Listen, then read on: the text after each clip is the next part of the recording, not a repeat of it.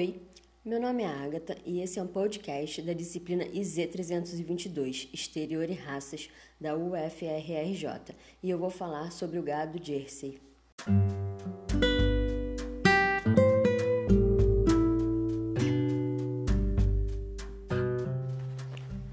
Mas antes de abordar o assunto Jersey, eu quero falar algumas palavras, que é o seguinte. Tudo que é vivo é sagrado. Tudo que é sagrado é digno de respeito, amor e calma.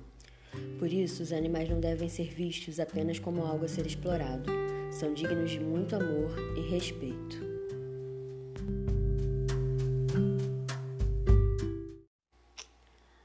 Agora, sobre os animais da raça Jersey. Eles são oriundos da ilha de Jersey, que é a maior das ilhas do Canal da Mancha e fica entre Inglaterra e França. Não se sabe sobre sua origem real, mas pesquisas apontam que provavelmente tiveram origem da costa adjacente da França, Normandia e Bretanha. Também há informação de que o antepassado domesticado de Jersey veio da Ásia. Atualmente, na ilha existem menos de 6 mil animais e a pureza da raça é mantida por uma proibição estrita de importações. Tal proibição existe há cerca de 150 anos. A raça Jersey é a segunda maior raça de gado leiteiro do mundo.